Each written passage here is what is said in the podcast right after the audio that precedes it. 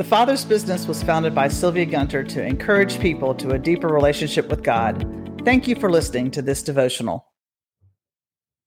I don't know about you, but sometimes when I have grieved the heart of God, I have a hard time getting past that feeling of guilt and condemnation. I continue to feel that little voice inside my head say, "You've blown it. You've really messed up." And it's hard to move on because you've agreed with God that what you did was sin. You know that God heard your prayer asking for forgiveness, and you really meant every word. You believe that Jesus died for you on the cross and that his sacrifice forgives all your sin, but you still feel the guilt and condemnation. Even if the Bible says there's now no condemnation for those that are in Christ Jesus, you're still struggling.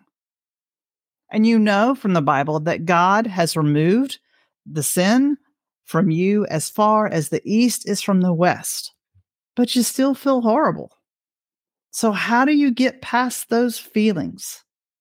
Now, some of this is personality types. Some of us are far more critical of ourselves and others, and we struggle with judging ourselves, even more so than I believe God is judging us in these situations. We make life hard by blaming ourselves for things that we did in our past.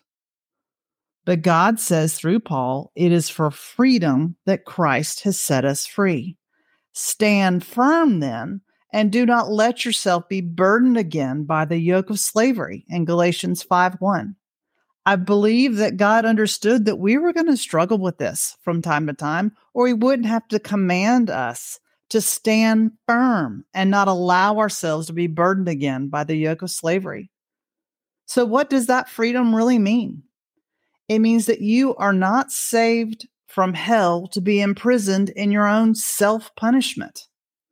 God has set you free. You are no longer a slave to the self-hatred and self-condemnation that you pour upon yourself. We cling to that verse in Romans eight one. There is now no condemnation for those that are in Christ Jesus. Forgiveness is not a feeling, but oftentimes our emotions have far too much power and control. So as Paul commanded us in Galatians five one, we have to choose to deny Satan the accuser and his plans to make us feel guilty and dirty because of sins in the past. When Satan tries to remind you of your past, we need to do these things. We need to meditate on the truth of who God is and who we are in him. Take into your heart and spirit scriptures about God's forgiveness, mercy, grace, and love. I love Psalm one oh three. It's a beautiful place to start your meditation. Then we need to take an objective view of our past to learn from our failure. What did you learn about yourself and God through that experience? Allow God to expose the wound for his healing touch, and refuse the attempts of the accuser to harass you anymore, because the King of Glory stands as your defender and advocate. Pray this prayer of commitment and begin enjoying the blessings of forgiveness and freedom that are found in Christ. Heavenly Father, thank you that you have never rejected me and you never will. You have received me unconditionally. I am accepted in Jesus. My acceptance does not depend on anything but Jesus, his love, mercy, grace, sacrifice, and righteousness. There is no shame before you. I repent of my sin in Jesus' name. Thank you that I am completely forgiven and cleansed by the blood of Jesus. I will not allow the enemy to harass me about my past. I choose to forgive myself and receive the full freedom of your forgiveness.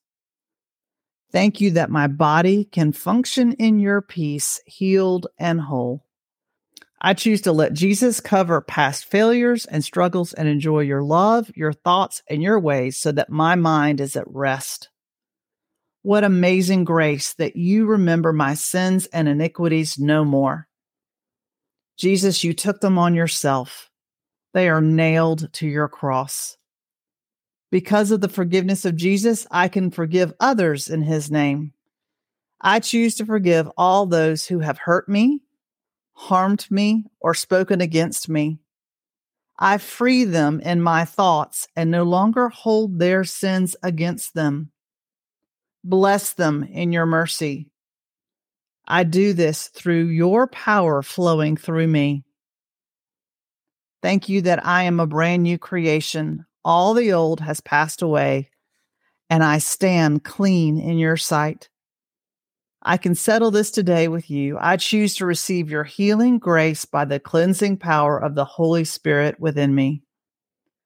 Thank you that your love controls me, not my emotions or what others say or do. I receive all your blessings for my life and give you all praise, honor, and glory.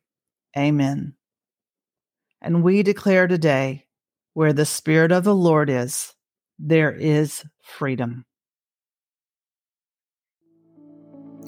This devotional is taken from Prayer Portions by Sylvia Gunter. Go to w w w dot the fathers business to learn more and order.